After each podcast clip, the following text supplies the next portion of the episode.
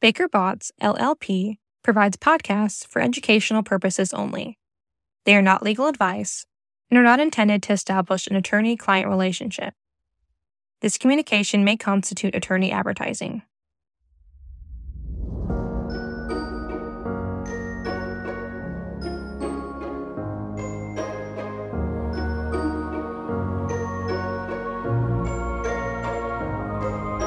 Welcome to the Environmental Evolutions Podcast, where we explore the changing landscape of environmental law and policy. I'm your host, Megan Burge, coming to you from San Diego, California. Today's episode, I will be joined by my partner, Aaron Streett. Aaron's the head of our constitutional law practice and a repeat flyer at the U S Supreme Court. He's joining us today to talk about a critically important case that was argued earlier this week on January seventeenth, twenty twenty-four. Aaron, thank you for joining us today. It is great to be with you, Megan. Looking forward to discussing Chevron. Well, Aaron, that's actually probably a, a great way to get started. Now that you mentioned Chevron, why don't you give our listeners a sense of what this case is about?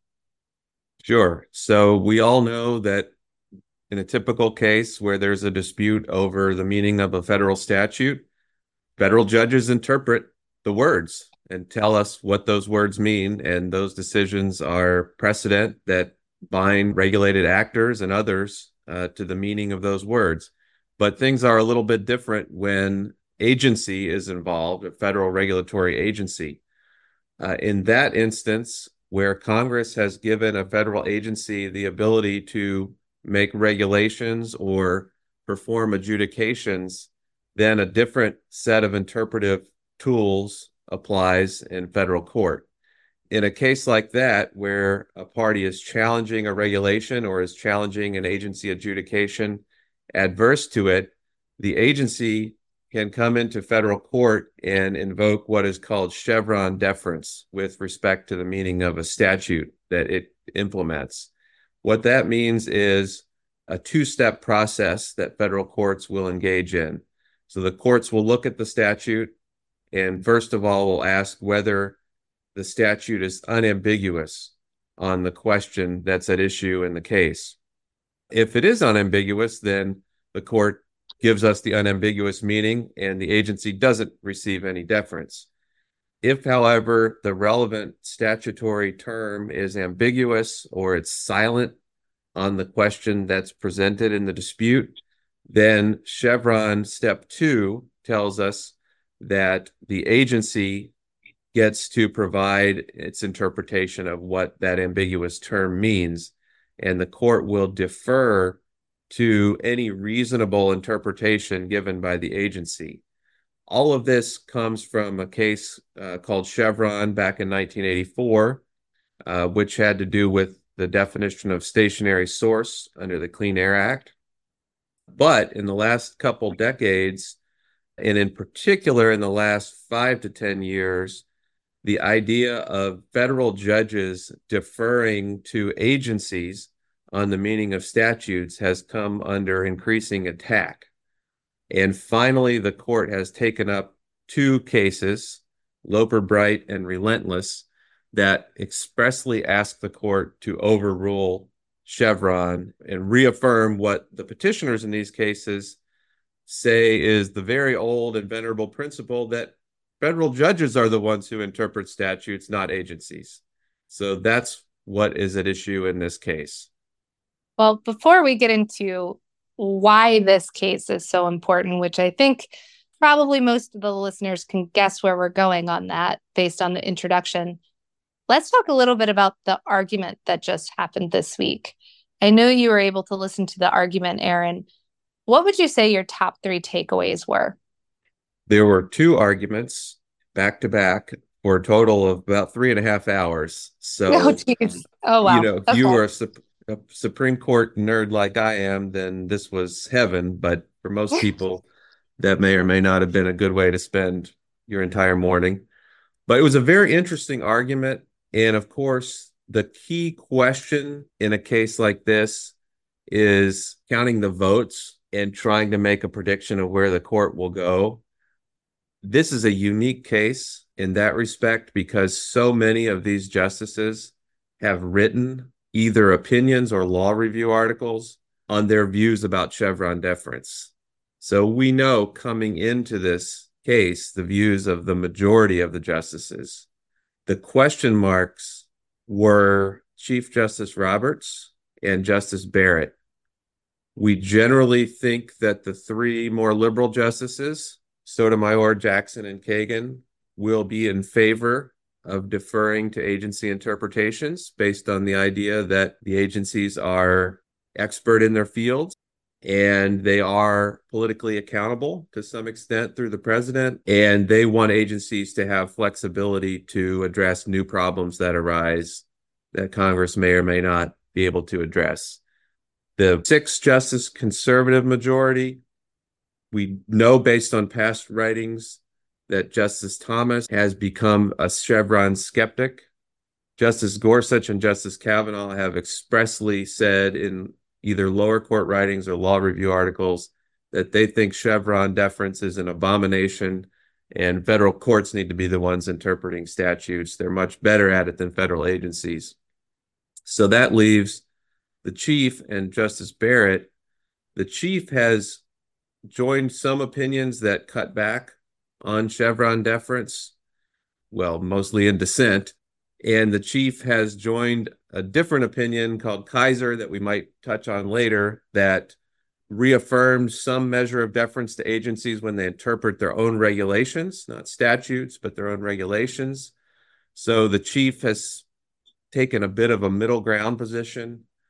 Uh, Justice Barrett has not weighed in on this issue in either her academic writings or her writings on the lower court. So all of that big windup is just to say the takeaway is if you had to predict based on the oral argument, it looks like Chevron will be overruled and the idea of deference to agencies and interpreting statutes will be wiped off the books. But if there's any hope for Chevron's defenders, then it would be with the chief and Justice Barrett. Both of them asked questions that were very skeptical of Chevron, but they also asked questions of the petitioners seeking to overrule Chevron that indicated they are reluctant to overrule a forty-year-old precedent. They believe in stare decisis, and they want to make sure that there's not some narrower ground on which they could resolve the case without overruling Chevron. That's first takeaway. My second and third takeaway are much shorter. Second takeaway is just how much the court has changed in its disposition to the idea of statutory interpretation. And that was underlying a lot of the questions and answers. At the time of Chevron, nineteen eighty-four, Justice Scalia was not yet on the court. The court had not undergone this textualist revolution where courts now pay close attention to statutes and their words and their context and their structure and their grammar and not as much attention to legislative history. And because courts have gotten good at exercising those muscles, I think they're much less likely to think that agencies really have anything to offer. And that change has been something that I think is underlying the attack on Chevron. It also underlies one of the major arguments against Chevron, which is that we have a statute that tells us how courts are supposed to review agency action. It's called the Administrative Procedures Act. Mm-hmm. And there's a very important section in that act that is quite inconsistent with Chevron. Section seven oh six of the A P A says the reviewing court shall determine questions of statutory law and constitutional law. And everybody agrees that courts get to determine the Constitution. Courts would never defer to the Securities and Exchange Commission on whether one of their rules violated some constitutional provision. But for some reason, well, we know the reason, it's Chevron, courts defer to agencies on the interpretation of statutes, even though statutory and constitutional law both look like they're given to the courts in Section seven oh six. So there was a lot of textual focus on seven oh six and whether that provides an adequate basis for overruling Chevron. Third takeaway is a recurring theme on the Roberts court, and I alluded to it earlier, but it's the concept of stare decisis and respect for long-settled precedent. The chief in particular and Justice Kagan are leading exponents of being careful about when the court overrules precedents.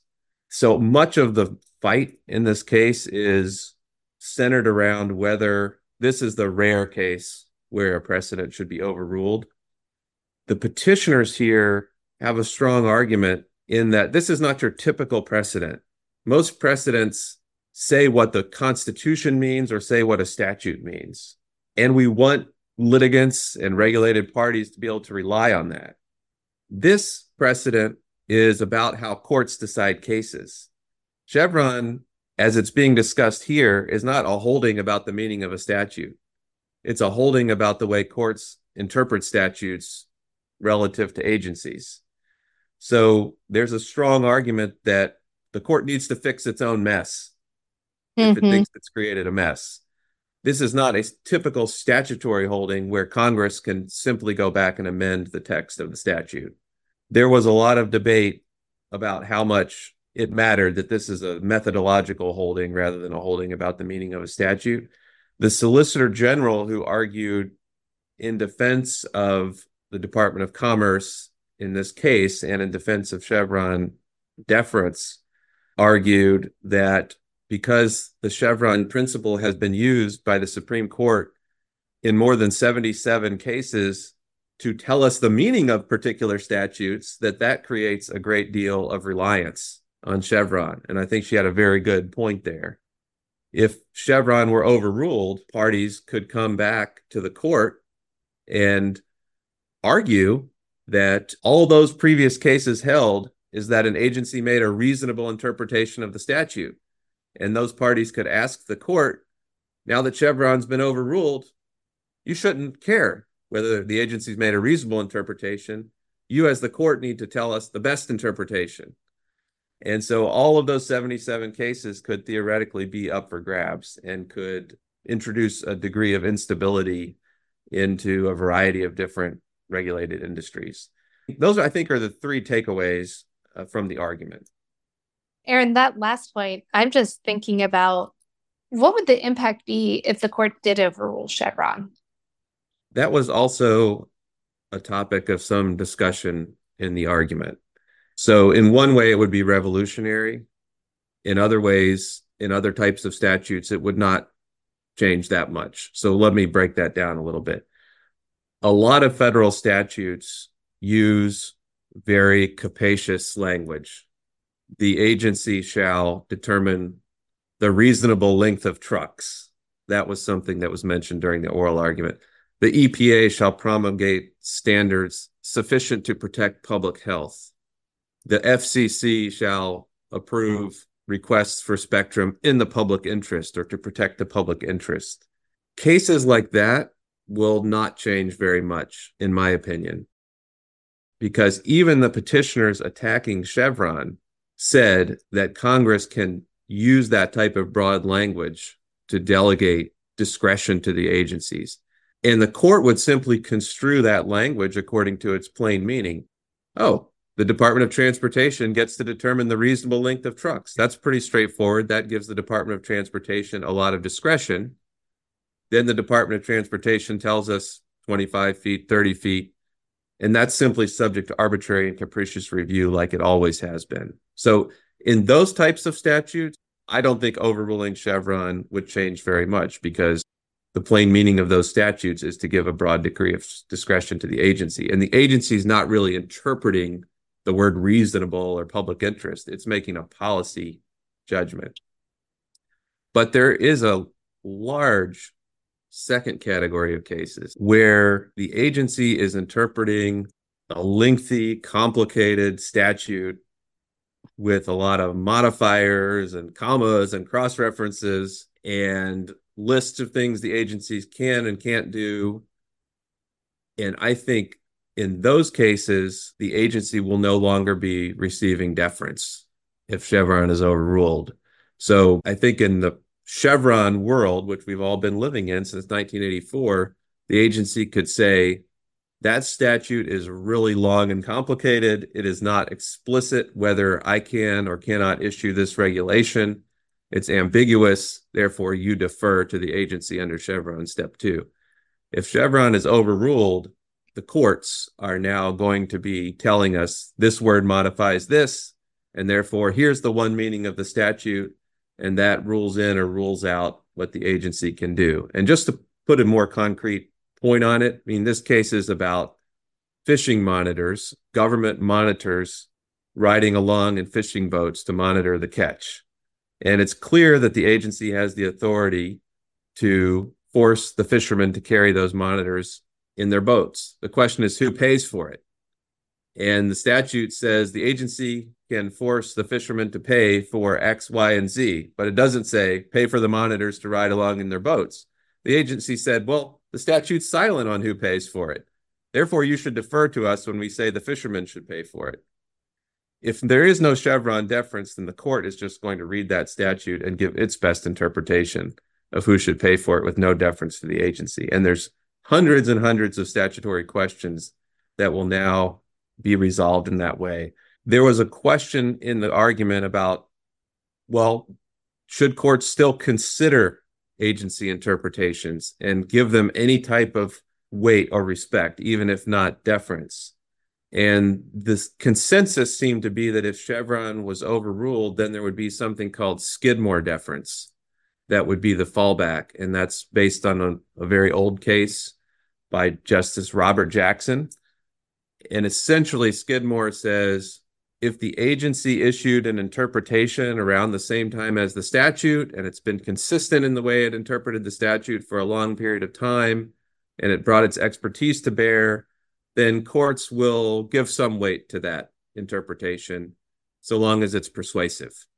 So it's not a formal deference doctrine as much as it is careful consideration of the agency view. So it's not that the agency won't be listened to and given some consideration, but it's more that the courts will reserve to themselves the right to interpret the meaning of words on a page. So all this going forward, I think, means in a world where Congress has trouble passing big statutes, and yet we have big problems like how should cryptocurrency be regulated? How should artificial intelligence be regulated? We're going to have more and more of a premium on advocates and on parties who are experts in statutory interpretation, who know the rules of the road that the more conservative majority of the court has articulated for interpreting statutes. And they'll be creatively advocating and applying open-ended words of old statutes and carefully reticulated words of old statutes to apply to these new problems that the drafters of the statutes never anticipated. Aaron, thank you for that. And that was tremendously interesting, and especially to everyone in a regulated industry who's looking ahead and wondering how to read the tea leaves on the regulations that they're going to need to comply with for the next year, five years, ten years, and so on down the line. Before I let you go today, do you have any final thoughts that you'd like to share with listeners? Yes, I think two final thoughts, because we're all working on comments on rules that may be reviewed under a post-Chevron world. If you are supporting an agency position, commenters from industry need to be helping the agency persuasively interpret the text of the statute. It's not going to be enough to assume that the statute is ambiguous and help the agency to offer a lot of good policy reasons for your desired result. Second, when we come to litigating, it's going to completely change the way we litigate. We're no longer going to be fighting over whether a statute's ambiguous. It'll be just like any other case where a court is interpreting a document, a contract, or a statute, and we'll all be playing on the textualist playing field without any overlay of deference to the agency. I think that means those of us who already do this every day in textualist and statutory interpretation world we'll keep doing what we're doing and using our expertise in that field. Those of us who have gotten used to the Chevron way of life will need to put on our creative thinking caps and come up with some new textual arguments. We'll also need to think about whether there are any of those seventy-seven cases that relied on Chevron that we don't like and that we want to ask a court to revisit under a new post-Chevron regime. Interesting. Well, Aaron, thank you for sharing your perspective and really appreciate you joining the podcast today. Happy to be with you.